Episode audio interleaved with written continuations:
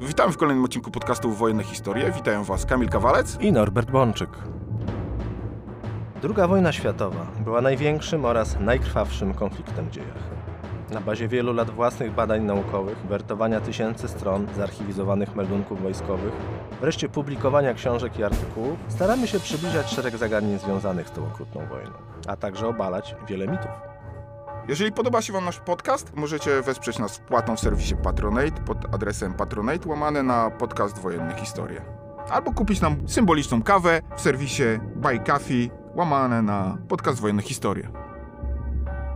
Norbert, porozmawiamy dzisiaj o U-Boot-Waffe, o niemieckiej flocie podwodnej, ale chciałbym porozmawiać o niej troszkę w innym kontekście niż zazwyczaj się o niej rozmawia. Bo często w naszych odcinkach mówiliśmy, że Niemcy i ich produkcja wojenna była taka nie do końca zbilansowana, że ten stosunek koszt-efekt u Niemców nie zawsze był tak korzystny, jak w wypadku na przykład Stanów Zjednoczonych, o czym mówiliśmy niedawno. I nie wiem, czy się ze mną zgodzisz, ale chyba właśnie U-Boot-Waffe jest tego ciekawym przykładem. Jest takim studium przypadku. Czy Niemcom, którzy stworzyli po prostu gigantyczną ilość tych okrętów podwodnych, to się po prostu opłaciło. Wielokrotnie w naszych odcinkach rozmawiamy o tym, jak bardzo niesynchronizowany był rozwój niemieckiej potęgi wojskowej, jak sami Niemcy przez długi okres czasu nie mogli się zdecydować, czy to jest dla nich wojna totalna. Oczywiście ona była dla nich totalna, natomiast jakby no, ich przemysł dosyć długo w czasie wojny dostosowywał się do warunków wojny totalnej, pełnej mobilizacji, parozmianowego systemu pracy i tak.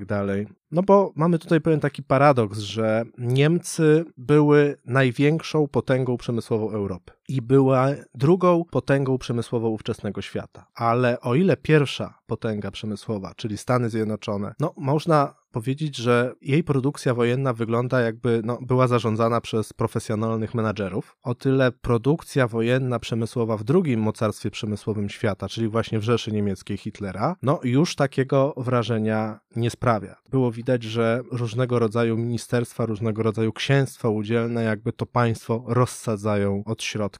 Niemcy mieli problem z mobilizacją, ale koniec końców, kiedy w tym 43-44 roku do tej masowej mobilizacji przemysłowej wreszcie zaczęli przystępować, no to pokazali, że gdyby nie błędy przeszłości, no to ta ich potęga wojskowa mogłaby być jeszcze większa niż była, a przecież jednak Rzesza Hitlera, no jak to napisał Churchill w swoich wspomnieniach, to był potwór wojskowy. I Niemcy rzeczywiście mieli olbrzymi potencjał, który jednak był przez nich niewłaściwie wykorzystywany. Najpierw, bo nie był w pełni wykorzystywany, a potem, bo był wykorzystywany błędnie, niewłaściwie. I chyba no, takim symbolem tego błędnego czy nieefektywnego zaangażowania zasobów to jest historia niemieckiej floty podwodnej, to znaczy budowy potęgi U-Boot-Waffe, najpierw dowodzonej przez admirała, a potem przez wielkiego admirała, czyli już dowódcę Kriegsmarine Denica, który to Denic uparcie do końca, do ostatniego praktycznie dnia wojny żądał odtworzenia potencjału bojowego floty podwodnej. I ta historia jest pełna paradoksów i ona ona jest niezwykle nierzeczywista. My już o tym trochę rozmawialiśmy w naszym odcinku o Bitwie o Atlantyk, że tak naprawdę Niemcy przegrały Bitwę o Atlantyk już w roku 41, nie w 43, tylko w 41 i tutaj naszych słuchaczy zachęcamy do tego odcinka, do jego odsłuchania. Natomiast historia U-Boot-Waffe, efektywności, braku efektywności, no jest dla historyka wojskowości czymś bardzo ciekawym i tak jak powiedziałem, bardzo niejednoznacznym, bo kiedy my dzisiaj mówimy druga wojna światowa,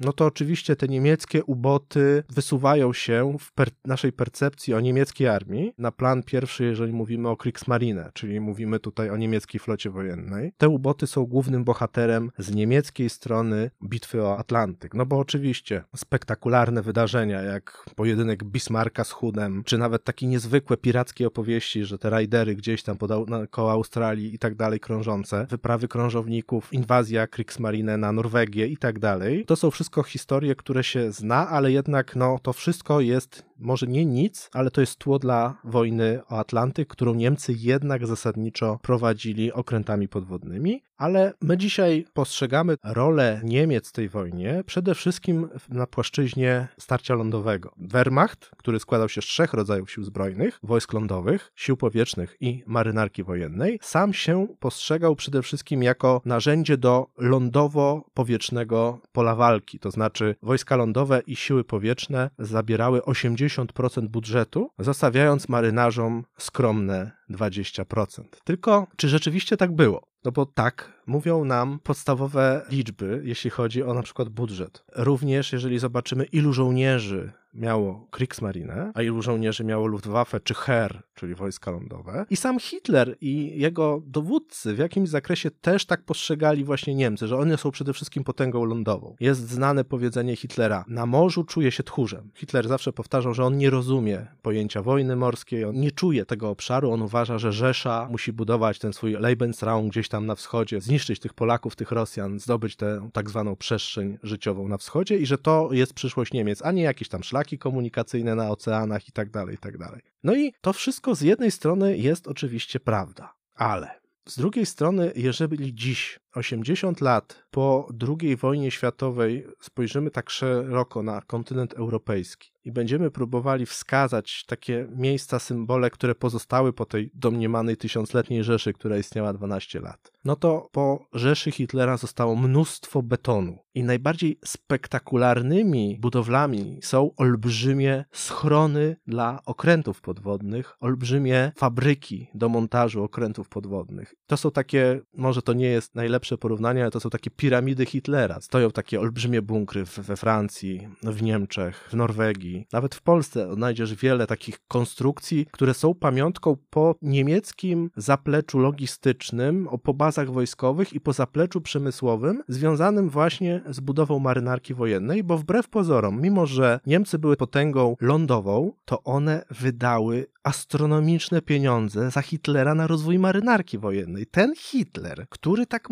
mówił, że on na morzu czuje się tchórzem, miał kompleks w stosunku do niemieckich admirałów. Najpierw do Redera, a potem do Denica. On uważał ich za bojowników sprawy, co on co prawda nie rozumie tego morza, tych okrętów i tych marynarzy, ale no trzeba dać im pieniądze, trzeba dać im siłę, trzeba pozwolić im walczyć. Nawet Hitler czasami wbrew logice dawał surowce, dawał ludzi, dawał wysiłek przemysłowy na przegraną sprawę, bo Niemcy przegrały bitwę realnie o Atlantyk w 1941 roku, ale sami zorientowali się, że coś jest nie tak w roku 1943. Wtedy, kiedy już Denic był wielkim admirałem, powiedział, że Atlantyk jest pierwszą linią obrony Rzeszy i on musiał przyznać w połowie 1943 roku ze względu na olbrzymie straty w okrętach podwodnych, no że alianci przełamali tą pierwszą linię obrony. No ale on wtedy rzucił hasło, ale musimy ją odtworzyć. Wprowadzimy okręty nowej generacji i znowu będziemy szaleć na morzach i oceanach świata, będziemy paraliżować szlaki komunikacyjne przeciwnika. No mimo, że ten przeciwnik już przełamał tą pierwszą obronę, no co się robi na polu walki, jak przeciwnik przełamie pierwszą linię obrony? no to zajmuje się drugą linię obrony. No można próbować kontratakować, ale no najważniejsze to jest utrzymać drugą linię obrony. A Niemcy zaczęli postępować tak, że skoro stracili pierwszą linię obrony, to starali się odtworzyć ją ponownie, nie zwracając uwagi na to, że przeciwnik przełamuje w tym czasie drugą, trzecią i coraz bardziej jakby wchodzi w głąb Rzeszy, w sensie, że przełamuje kolejne, tak, że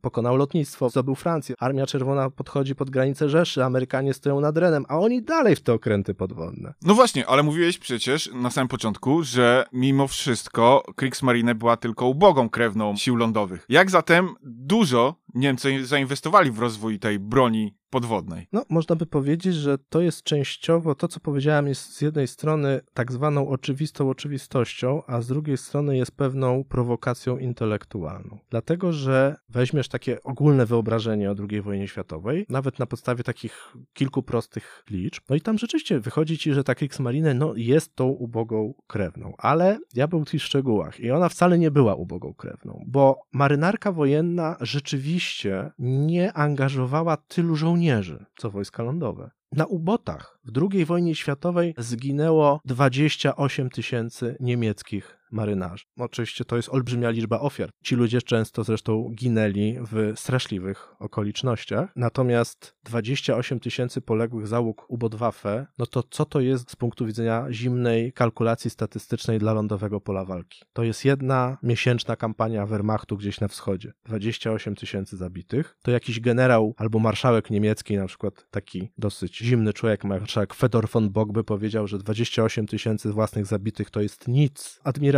Reder czy admirał Denis już by tak nie powiedzieli, bo to były ich załogi, specjaliści, świetnie wyszkoleni. I tutaj dochodzimy do czegoś, czego tak łatwo nie znajdziesz w prostych liczbach. Ile trwa wyszkolenie żołnierza piechoty wojsk lądowych Wehrmachtu walczącego gdzieś na wschodzie, a ile trwa wyszkolenie marynarza dla okrętu podwodnego? Jaki sprzęt, w jakiej cenie będzie użytkował piechur na polu walki, a jaki sprzęt będzie i za jakie pieniądze będzie użytkował marynarz na okręcie podwodnym? Niemcy wydali na Kriegsmarine w czasie II wojny światowej dziesiątki miliardów Reichsmarek. I w mojej opinii po dzień dzisiejszy nikt do końca tego dobrze nie policzył, bo mamy dziesiątki i setki danych szczegółowych, ale rozproszonych. Bardzo ciężko jest dzisiaj odpowiedzieć tak naprawdę na pytanie, jak bardzo ten uparty do ostatnich dni wojny rozwój niemieckiej floty podwodnej przyspieszył klęskę Niemiec. W mojej opinii przyspieszył bardzo. Mówisz, że o pieniądzach jest ciężko mówić, ale czy możemy powiedzieć, jaki to był wysiłek dla całej niemieckiej gospodarki? Stworzenie tak potężnej ilości okrętów podwodnych? Paradoksalnie, Kamilu, o pieniądzach mówić jest najłatwiej w przypadku Rzeszy Hitlera, dlatego że w Rzeszy Hitlera pieniądz nie miał żadnej wartości. Był pewną jednostką, przyczynkiem dla księgowości, dla statystyki, ale nie miał żadnej realnej wartości. No, pieniądz w Rzeszy Niemieckiej był papierem bez wartości. Natomiast no, jest nam przydatny w tym sensie, że pokazuje skalę zaangażowania, bo działo szturmowe Sturmgeschütz, jeżeli weźmiemy jego koszt i skonfrontujemy, nie wiem, z pancernikiem Bismarck, no to nam wyjdzie, że na przykład za jeden pancernik Bismarck można było wyprodukować półtora tysiąca sztugów, jeżeli to przeliczymy na pieniądze. A jednocześnie taki jeden niemiecki pancernik, jak go przeliczymy na uboty, to on kosztował tyle, co 50 ubotów. I on mniej więcej miał wtedy taką samą masę jak 50 ubotów niemieckich, mniej więcej taką samą załogę i mniej więcej tyle samo kosztował. Czyli można było mieć albo jeden pancernik typu Bismarck, albo 50 ubotów typu 7 na przykład C. Hitler na marynarkę wojenną wydał krocie. To nie jest prawda to, co się z początku wydaje, że Kriegsmarine była ubogą krewną innych rodzajów sił zbrojnych. Hitler na okręty podwodne przede wszystkim, no bo to stało się główną bronią Kriegsmarine w drugim etapie wojny, wydał nieprawdopodobne pieniądze, ale nie pieniądze są tu nawet kluczowe, tylko cały niemiecki przemysł, często fabryki położone setki kilometrów od morza, zostały zaangażowane w proces budowy okrętów podwodnych. Przecież Niemcy wyprodukowały podzespoły, z których dało się złożyć około 1300 okrętów podwodnych. Ostatecznie Kriegsmarine odebrała ich 1156, czyli ponad 1000 i zdołali Niemcy rzucić do walki przez cały okres wojny czyli obsadzili załogami, wyposażyli i wysłali w misję bojową, albo przynajmniej rozpoczęli szkolenie, 920 okrętów podwodnych. Jak policzymy te wszystkie niemieckie okręty podwodne, no to wychodzi nam troszkę tak, że oni wyprodukowali więcej okrętów podwodnych niż wszystkie inne mocarstwa razem wzięte. Amerykanie w żaden sposób nie mogą równać się liczbą wyprodukowanych okrętów z Niemcami, a jako okrętów podwodnych to wszystko, co się z tym wiąże. Amerykanie między 40 a 45 rokiem wyprodukowali ponad 40 tysięcy torped. Niemcy w czasie II wojny światowej wyprodukowali 70 tysięcy torped. Czyli Amerykanie potrafili właściwie zbalansować produkcję różnego rodzaju okrętów. Niemcy przede wszystkim produkowali okręty podwodne i ta skala produkcji jest oszałamiająca. 1300 okrętów, z czego udało się sklecić prawie 1200, z czego 1156 zbudowano jako całościowe okręty, z czego ponad 900 wyszło w rejs. To są olbrzymie liczby i musimy sobie zdawać sprawę, że to były jednostki, które trzeba było zatankować, które miały wewnątrz silniki dieslowskie, silniki elektryczne, miały systemy torpedowe, miały zaawansowane systemy łączności optyczne i tak dalej, i tak dalej, i tak dalej. To okręt podwodny to była bardzo zaawansowana broń. Ktoś powie, e, że to produkcja seryjna, no to taki ubot to może kosztował 2, 3, no 4 miliony Reichsmark marek od sztuki. Oczywiście inna była cena w 39, inna była w roku 44, ale no dobra, no to tam 4 miliony marek, albo 3, albo 2, no okej, okay, za okręt, tak, a teraz zamów 10 okrętów, zamów 100 okrętów, zamów 1000 okrętów. To, przepraszam bardzo, przy skali produkcji powyżej 1000 jednostek mówimy o miliardach marek, ale miliardach marek, bo to się tak mówi. Często się mówi, a okręt to kosztował 3 miliony marek, a nie, nie, nie, nie, nie, no może i okręt tak, ale bez paliwa, bez załogi, bez amunicji, bez radia, e, bez optyki i tak dalej. Albo nawet jeżeli z optyką, to już na pewno bez amunicji i załogi. Torpedy niemieckie. Niemcy mieli zasadniczo te torpedy serii G7, wielu różnych wersji, zasadniczo to były dwie podstawowe, czyli G7A na takie paliwo, które się nazywa dekalina i te drugie, czyli G7E elektryczne. I 70 tysięcy torped to jest liczba olbrzymia. Te torpedy były bardzo skomplikowane i bardzo drogie, bo to są takie małe okręty. Jedna torpeda w zależności od źródeł kosztowała od 25 do 50 tysięcy rajśmarek, czyli taka torpeda kosztowała, jedna torpeda dla okrętu podwodnego, ona była niewiele tańsza niż e, lekki czołg. Jeżeli przyjmiemy, że takie pojazdy jak Sturmgeschütz czy Panzer IV kosztowały powiedzmy, dajmy na to przeliczeniowo 100 tysięcy Reichmarek, no a torpeda 25-50, a jeden ubot bierze na przykład 14 torped i wyprodukowali Niemcy 70 tysięcy torped. Niemcy policzyli, że za same torpedy y, Rzesza zapłaciła 2 miliardy Reichmarek. To było 100 milionów roboczogodzin, żeby je wyprodukować, a produkowano je na terenie całej Rzeszy. Zaangażowano w to przemysł wszelaki i nawet przemysł samochodowy, zamiast na przykład zająć się większą produkcją samochodów na rzecz armii lądowej, produkował na przykład elementy do torped i Niemcy wyprodukowali 70 tysięcy torped, a szacuje się, że wystrzelili tylko 10 tysięcy. To jest olbrzymi koszt, który w żaden sposób się nie zwrócił. Kiedy my mówimy o produkcji okrętów podwodnych, to musimy zrozumieć, że to nie tylko w stoczniach te okręty powstawały. Podzespoły tych okrętów powstawały w całym niemieckim przemyśle. Krupp musiał przygotować odpowiednią stal dla tych okrętów, a przemysł maszynowy różnego rodzaju części, przemysł optyczny, peryskopy. Głównym producentem silników dla okrętów podwodnych, silników dieslowskich, była firma MAN, czyli firma, która między innymi zaprojektowała czołg Pantera. Tylko firma MAN nie produkowała na przykład silników wysokoprężnych dla czołgów, bo silniki wysokoprężne, o zupełnie innej mocy oczywiście, należało produkować dla okrętów podwodnych. Siemens robił z kolei jeszcze silniki elektryczne. Przecież każdy niemiecki okręt podwodny miał i takie, i takie silniki. W związku z czym no, elementy do okrętów podwodnych produkowano w Berlinie, w Monachium, w Norymberce, w Essen, w, we Wrocławiu, a nie tylko w takich oczywistych miejscach jak Hamburg, Kilonia, Rostok. No,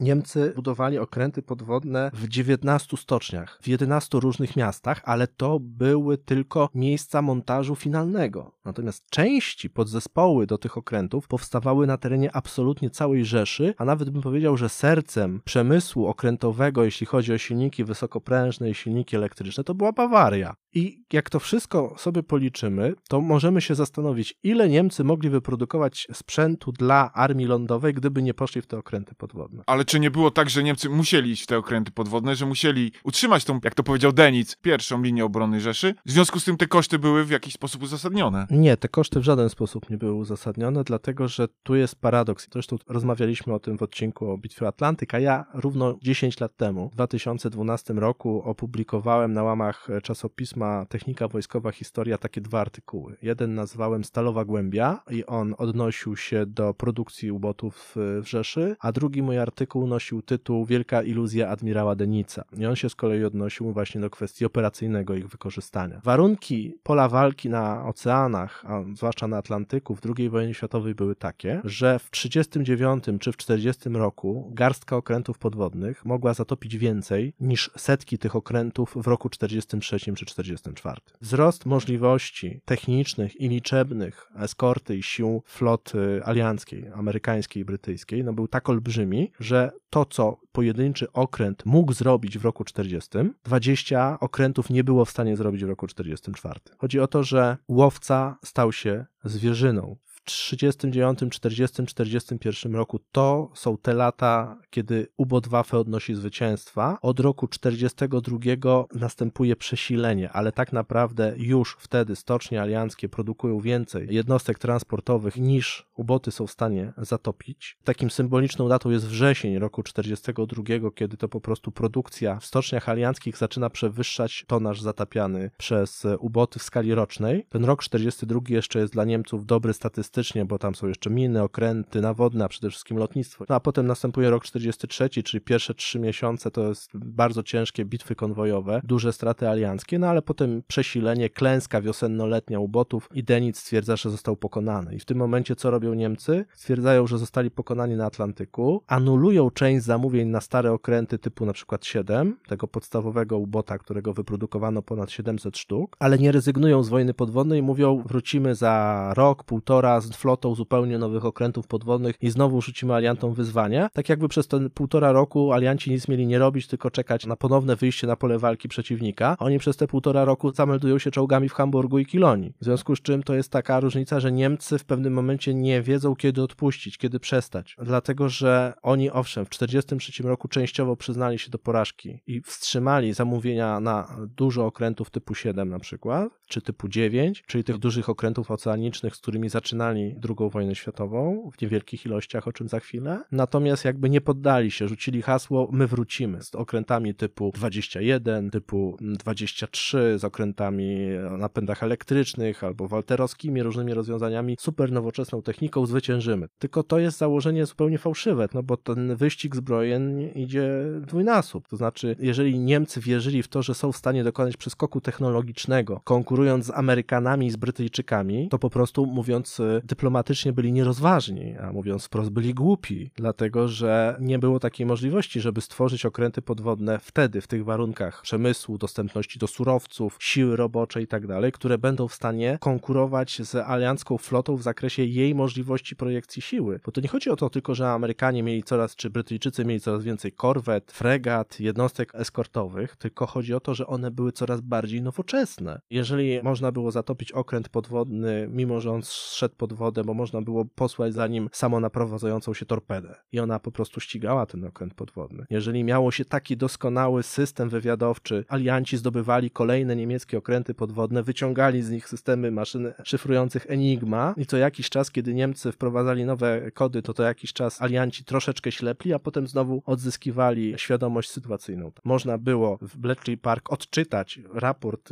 w tym samego dnia, kiedy Denic skontaktował się z okrętem, gdzie ten okręt jest albo jakie dostaje zadanie, czyli alianci zaglądali Niemcom w karty, w tym sensie, że po prostu ich wywiad, radiowywiad, agentura, etc., no po prostu była lepsza. Sama historia polowania na systemy Enigma na okrętach podwodnych jest przecież fascynująca. Ta historia U-110, U-559, U-505, że Amerykanie potrafili zdobyć taki okręt podwodny i jego załogę wziąć do niewoli, zatajając fakt, że oni żyją, tylko po to, żeby nikt się nie dowiedział, że okręt wpadł w nasze ręce, mówię teraz o historii U-505, wyciągnęliśmy z niego to, co chcieliśmy, tak? czyli wyciągnęliśmy z niego kolejny model Enigmy, no i możemy czytać wasze depesze. Alianci rozwijali te swoje sławne radionamierniki, HFDF. Te radionamierniki również pomagały w walce z ubotami, tak samo jak boje sonarowe, czyli koncepcja nawet mikrofonów na dnie oceanu, która rozwinęła się przecież tak po wojnie. To nie jest tak, że gdyby Niemcy nagle mieli ubota 21 masowo użytego na polu walki, to alianci byliby bez szans. Jasne, to byłby trudny przeciwnik. To był trudny przeciwnik, bo w końcu pojedyncze okręty wyszły w rejsy bojowe, ale to nie był okręt, który mógł zmienić losy wojny i zaangażowanie tak wielu podmiotów przemysłowych w Rzeszy w warunkach niedoborów wszystkiego w roku 44 czy w 45 roku, to z punktu widzenia celów państwa to był sabotaż. Znaczy Denic, mówiąc sarkastycznie, powinien otrzymać jakieś odznaczenie radzieckie, brytyjskie czy amerykańskie, bo on wysysał słabnących przemysłowo Niemiec w 43, 44, 45 roku soki witalne na swoje nierealne wizje. We Wrocławiu, w Hamburgu, w Norymberdze, w Kassel, w Essen trzeba było produkować tysiące niezwykle skomplikowanych podzespołów wymagających deficytowych metali dla idei, która była w warunkach wojny, w jakich znajdowały się wówczas Niemcy, kompletnie bez sensu. W systemach konwojowych 95% statków II wojny światowej doszło celu. W czasie II wojny światowej doszło tylko do kilku niezwykle spektakularnych zjawisk, kiedy uboty były w stanie rozbić konwój. To były przypadki spektakularne, ale mimo wszystko niereprezentatywne. Więc Niemcy nie mieli szans wygrać tej bitwy. Ona była od roku 43 już nawet dla nich w sposób oczywisty przegrana. Niemcy największe sukcesy teoretycznie okrętami podwodnymi odnieśli w roku 42. Teoretycznie. To nie jest prawda, o czym rozmawialiśmy, dlatego że owszem, tonaż zatopionych wtedy statków był bardzo duży, ale to były statki topione poza głównymi szlakami zaopatrzeniowymi. Innymi słowy, tonaż nabijali, ale to był pusty tonaż, w tym sensie pusty tonaż, że trasy północnego Atlantyku, gdzie armia amerykańska dowoziła sprzęt do Wielkiej Brytanii celem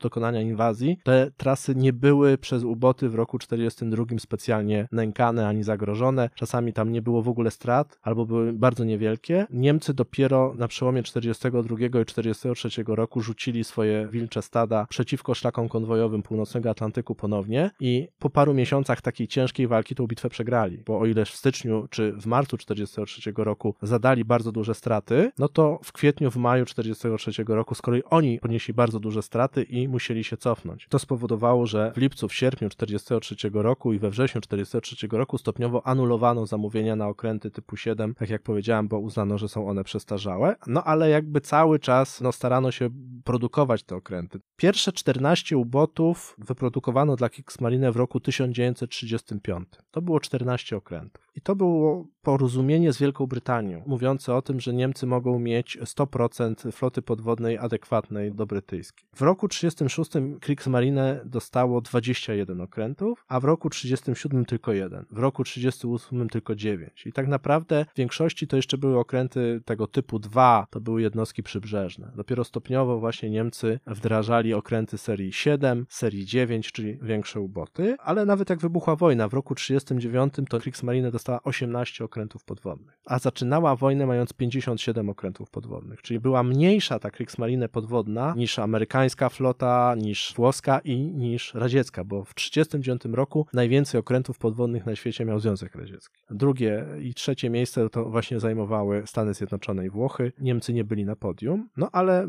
potem w roku 40 coś się zaczęło dziać, ale jeszcze może niezbyt spektakularnie. 50 okrętów podwodnych wchodzi do Kriegsmarine i do tego momentu można powiedzieć, że ten rozwój podwodnej marynarki wojennej niemieckiej ma sens. Niemcy w 1939-1940 roku niewielką liczbą okrętów topią naprawdę bardzo duży tonaż. No, można by powiedzieć, że to są najlepsze lata bo już na przykład w roku 41 uboty zatopiły niższy tonaż niż w roku 40, mimo że było ich więcej i że celów miały więcej nawet, ale mimo to zatopiły mniej, dlatego że wzrastały siły eskorty. Boom na nowe okręty podwodne, na masową produkcję ubotów to się zaczyna od roku 41. 199 okrętów podwodnych, prawie 200 w rok, czyli 400% wzrostu produkcji z roku na rok, tak? Z 50 okrętów w roku 40 na prawie 200 w roku 41. Czyli w tym momencie Niemcy ostro idą do przodu z produkcją. 42 rok 238 okrętów, a mówimy tylko o okrętach, które odebrała Kriegsmarine. 238 okrętów w 42 roku i rekord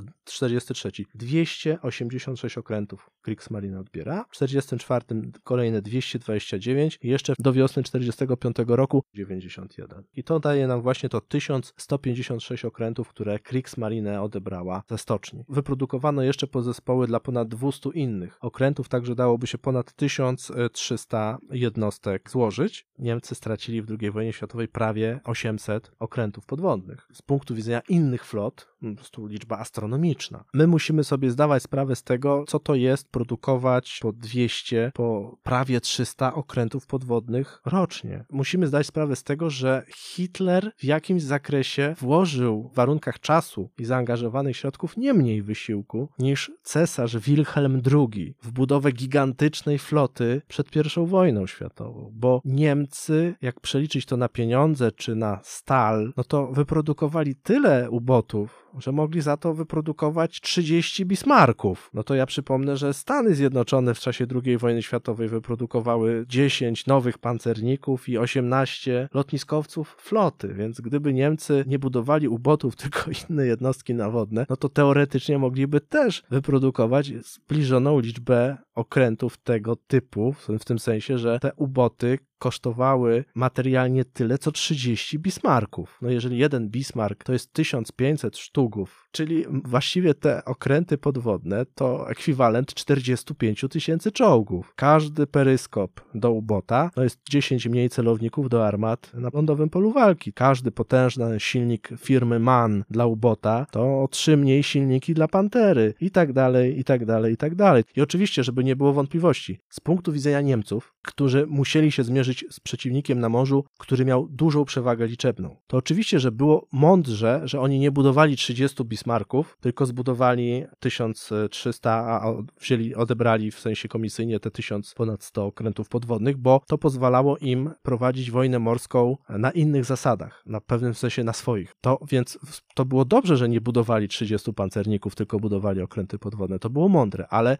nie wiedzieli, kiedy przestać. To znaczy, w pewnym momencie Niemcy chcieli odtworzyć pierwszą linię obrony, używając tutaj analogii wielkiego admirała Denica, tylko nie zauważyli, że już trzy kolejne linie obrony zostały przełamane i to troszeczkę przypominało właściciela posesji, który naprawia bramę w warunkach, kiedy dach w domu mu się właśnie zawalił. Dlatego ten wysiłek niemiecki był kompletnie bez sensu, no bo około 500 okrętów podwodnych Niemcy wyprodukowali już w warunkach, kiedy wiedzieli, że znajdują się w defensywie i że ten wysiłek krótkim i średnioterminowym okresie nie przyniesie im żadnej korzyści. Innymi słowy, oni marnotrawili olbrzymi potencjał na wojnę przyszłości, lekceważąc wojnę teraźniejszą. To znaczy, ich samoloty przestawały latać, bo nie miały paliwa, ich czołgi przestawały jeździć, bo nie miały paliwa, a nadal Niemcy 20-30% produkcji paliwowej kierowali dla Kriegsmarine, mimo że jako żywo ona przestawała być kluczowym elementem na polu walki czy w systemie obronnym Rzeszy. Rafinerie produkujące benzynę dla wojsk lądowych musiały ograniczać jej produkcję, żeby zaspokoić również potrzeby marynarki wojennej w zakresie produkcji olejów napędowych. I kiedy spojrzymy na okręt podwodny i ekwiwalentem ilu innych środków walki mógłby on być, no to o ile w roku 40 czy 41 można powiedzieć, to był dobry kierunek, tak, że Niemcy budowali okręty podwodne, no bo alianci musieli stworzyć wielką flotę do ich zwalczania, bo to zaangażowało określony procent alianckiej produkcji przemysłowej i te uboty odnosiły sukcesy, ponosiły małe straty. No ale jeżeli weźmiemy na przykład taki rok 43,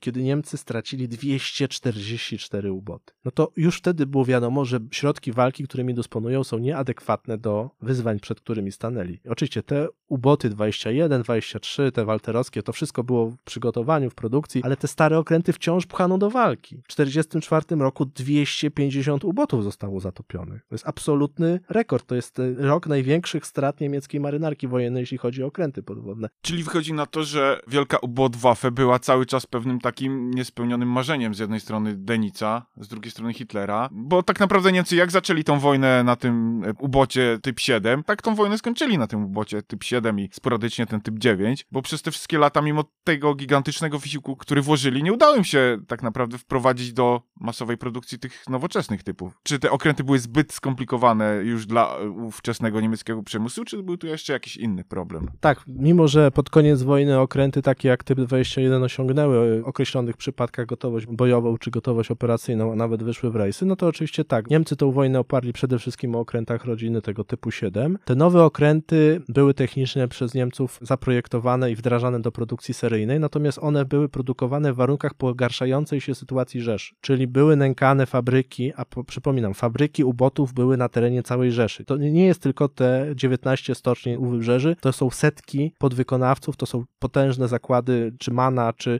Siemensa, czy Krupa rozsiane na terenie całych Niemiec. W związku z czym alianci robili wszystko, co mogli, żeby Niemcom uniemożliwić wprowadzenie nowych okrętów podwodnych i oczywiście alianckie lotnictwo strategiczne uniemożliwiło Niemcom do wiosny 1945 roku szerokie zastosowanie nowych okrętów podwodnych, bo zniszczenie niemieckiego przemysłu i podwykonawców tego przemysłu to był jeden z priorytetów, zwłaszcza dla Anglików, dla RAF-u. To było ich w najlepiej pojętym interesie, żeby zniszczyć niemiecką produkcję okrętową, y, nawet jeżeli trzeba zbombardować na przykład Monachium albo Norymbergę. To jeżeli leciały brytyjskie bombowce bombardować Monachium albo Norymbergę, to była walka z ubotami. No bo jeżeli tam jest fabryka, która produkuje silniki do tych ubotów, to jak je się tam spali i zniszczy, to one już w tych ubotach się nie znajdą. W związku z czym to przede wszystkim aliancki nacisk, plus coraz większy problem z deficytem różnego rodzaju materiałów. To powodowało, że opóźniał się ten proces, bo Denic miał nadzieję, że już w roku 1944 rzuci do walki nowe okręty podwodne, a okazało się, że ogólna sytuacja strategiczna opóźniła to o kilka długich miesięcy. Na szczęście dla aliantów, ale tak jak powiedziałem, nawet gdyby Denic pchnął flotę tych nowych okrętów podwodnych, to ze względu na różne uwarunkowania techniczne i operacyjne, to i tak nie zmieniłoby losów wojny, dlatego że ten wyścig technologiczny trwał z obu stron i to nie jest tak, że te okręty to były jakieś Wunderwaffe w konfrontacji z alianckimi systemami namierzania i niszczenia okrętów podwodnych. Byłoby trudniej, ale nie byłoby to niemożliwe, bo rzeczywiście tych typów było dużo. Typ drugi, typ siódmy, typ dziewiąty, typ dziesiąty, typ czternasty, typ dwudziesty pierwszy, typ dwudziesty trzeci, te okręty walterowskie, tam osiemnasty, siedemnasty typ, tak? Ale w gruncie rzeczy podstawą Kriegsmarine były te okręty typ 7. Dokładnie 705 okrętów tego typu zostało zbudowanych. Tego małego, lekkiego typu 2 to były 52 okręty, typ 9 to 194 jednostki, typ 10 10B 8 okrętów, typ 14 to były okręty zaopatrzeniowe 10 okrętów, typ 21 no teoretycznie dużo, 123 jednostki, ale one można powiedzieć nie zdążyły na wojnę za bardzo. Typ 23 59 okrętów i te walterowskie to jest 7 jednostek, czyli typ 9, typ 7, o których ty wspomniałeś, to jest razem 900 okrętów. To była ta podstawa Kriegsmarine. Punkt tej historii, który jest dla mnie najbardziej zdumiewający. Czy jest w ogóle jakaś odpowiedź na to, dlaczego oni do tego 45 roku produkowali te okręty, mimo że jak mówisz, dali się zepchnąć tego Atlantyku Północnego, nie potrafili przeciwdziałać nawet inwazji w Normandii swoimi okrętami podwodnymi, a i tak dalej absorbowali ogromnie swój przemysł produkcją tych okrętów. Czy znajdzie się jakiekolwiek sensowne i logiczne wytłumaczenie tego? Tak, Kamilu, jest bardzo proste wytłumaczenie tego zjawiska. Ono nie ma nic wspólnego z racjonalnym planowaniem. Ono opiera się tylko i wyłącznie na emocjach. Niemcy brnęli w to szaleństwo, bo taką mieli ideologię. Mieli przekonanie, że oni się odkują, że oni jednak wrócą, w tym sensie, że walkę trzeba kontynuować do końca, że nie można odpuszczać. To była taka ideologia, która mówiła, że albo wygramy, albo położą nas trupem. Nie było żadnych odcieni szarości. To znaczy Hitler był pod wrażeniem fanatyzmu Denica, bo to tak należy powiedzieć, że to był fanatyzm, przekonania, że trzeba kontynuować przyjętą strategię, mimo że były głosy rozsądku, że coś trzeba z tym zrobić. Nie, my odtworzymy naszą potęgę, bo jesteśmy silni, jesteśmy Niemcami, można by powiedzieć, i że my, my się tu nie damy pokonać. To był fanatyzm. Niemcy tutaj kierowali się nieracjonalnymi przesłankami. Mimo, że było wiadomo, że to się nie sprawdza, to była nadzieja, że jednak wróci się, także odtworzy się tą potęgę, że karta znowu się odwróci na naszą korzyść. Irracjonalne to było, bo każda tona stali, mieci czy gumy wykorzystana do produkcji okrętów podwodnych w roku 43 czy w 44 była nieracjonalnym wydatkiem zbrojeniowym. Nawet jak się prześledzi no, skalę produkcji zmiankowanych torped, gdzie Niemcy w roku 43 zwłaszcza osiągnęli apogeum produkcji torped, byli w stanie produkować 1700 torped miesięcznie. W roku 44, kiedy już było trochę gorzej, nadal produkowali ich 1400 miesięcznie, żebyśmy mieli punkt odniesienia, to przed wojną Niemcy produkowali miesięcznie 70 torped na swoich okrętów podwodnych. Ale no co mieli zrobić? Jeżeli Denic mówił, że on chce mieć 300 okrętów podwodnych w linii, to było jego marzenie. W końcu nawet je zrealizował, tylko się okazało, że te 300 okrętów nic już nie może zrobić. Że jak miał 40 okrętów na Atlantyku, to one więcej topiły niż 300. Chociaż oczywiście 300 naraz na Atlantyku nie było, bo to część była w szkoleniu, część w naprawach, ale no miał taką flotę. No to, żeby wyposażyć w torpedy 300 okrętów podwodnych, jeżeli do każdego okrętu na przykład musimy zapakować 14 torped na ten przykład, no to dla 300 okrętów, no to będziemy mieli prawie 4,5 tysiąca torped. To pokazuje skalę tego wyzwania, no ale kiedy mówimy o okrętach podwodnych, to musimy sobie uświadomić, że okręt podwodny na polu walki jest skutkiem pewnego zjawiska, że za tymi marynarzami, którzy znajdują się na okręcie podwodnym, stoją dziesiątki i setki tysięcy ludzi w systemie przemysłowym i w systemie logistycznym, którzy muszą najpierw ten okręt w różny sposób obsłużyć, zbudować go, zbudować dla niego bazę, stworzyć dla niego zapasy, stworzyć w fabrykach części zamienne i podzespoły tego okrętu. I dzisiaj, jeżeli to pojęcie 1000, 1150 okrętów podwodnych, to może już nie przemawiać tak do naszej wyobraźni, ale jak pojedziemy do Lorient, do Brestu, do Bordeaux, do Bergen, do Saunazer, do Trondheim i tak dalej, i tak dalej, wiele miejsc w Europie i staniemy przed tymi gigantycznymi żelbetowymi schronami dla okrętów podwodnych. Kiedy pojedziemy zwłaszcza do Bremy w Niemczech i zobaczymy ten tak zwany ubot bunkier, ten schron Valentin, to szaleństwo szaleństwo budowy okrętów, kiedy alianci zaczęli sypać bomby na stocznie, to co zrobili Niemcy? Po prostu zaczęli te stocznie zabudowywać betonem, zaczęli budować okręty w bunkrach, zaczęli je trzymać w tych bunkrach. Liczba prętów stalowych, betonu, robotników. Przecież jeden schron, ten Valentin w Bremie, budowało 15 tysięcy ludzi naraz, a w przemysł stoczniowy, w bunkry dla tych okrętów i tak dalej, i tak dalej, no były zaangażowane setki tysięcy robotników na terenie całej Rzeszy, a nawet i Europy, bo podzespoły produkowano również w krajach okupowanych i Niemcy wkładali gigantyczny wysiłek w przegraną sprawę, czyli no marnotrawili ten wysiłek, ale to był gigantyczne zaangażowanie. Myślę, że dzisiaj nie dostrzegamy tego, jak bardzo Niemcy poszli w wojnę morską w II wojnie światowej tak naprawdę te 20-30% wysiłku ich przemysłu było skierowane na morze. W związku z czym można zadać pytanie, gdzie był punkt ciężkości w rozwoju Wehrmachtu w pewnym momencie? Jeżeli Niemcy wyprodukowali prawie tyle samo wielkich, bo ważących po 700-800 ton okrętów podwodnych i cięższych, jak czołgów ciężkich, że tak naprawdę w pewnym momencie Niemcy seryjnie produkowali okręty podwodne z dynamiką taką jak czołgi ciężkie. Zwłaszcza kiedy no, Niemcom posypała się produkcja Tygrysa, to w pewnym momencie ich przemysł był w stanie miesięcznie wytwarzać więcej okrętów podwodnych niż czołgów ciężkich. No to w warunkach, kiedy walczysz na lądzie na kilka frontów, normalne chyba nie jest. Wydaje mi się, że chyba tutaj faktycznie najlepszym określeniem jest to, co powiedziałeś wcześniej, czyli irracjonalny fanatyzm. To określenie chyba najlepiej oddaje rozwój Ubodwaffe i chyba tłumaczy, dlaczego następcą Hitlera został właśnie Denic. Dokładnie tak, Kamilu, bo Hitler mianował Denica swoim następcą, bo powiedział, że ceni w nim jego fanatyzm, upór i dążenie do celu bez względu na okoliczności zewnętrzne. Więc odnalazł w nim, można by powiedzieć, pokrewną duszę, tylko że z punktu widzenia strategii wojennej to była po prostu głupota. No, my akurat na nie zyskaliśmy, więc myślę, że y, tym pozytywnym akcentem zakończymy dzisiejszy odcinek. Dziękuję Ci ślicznie i do usłyszenia. Dziękuję bardzo. Dziękujemy za to, że byliście dzisiaj z nami. Czekamy na uwagi o tym odcinku zarówno na Facebooku, jak i na Instagramie, jak też i na YouTubie. Wszędzie tam możecie nas znaleźć wpisując naszą nazwę, czyli Podcast Wojenne Historii. Dziękujemy Wam bardzo również za wsparcie, jakiego udzielacie nam w serwisie Patronate. To dla nas niesamowita sprawa i daje nam to niezwykłego kopa do dalszego działania. Bardzo za to dziękujemy i do usłyszenia do następnego odcinka.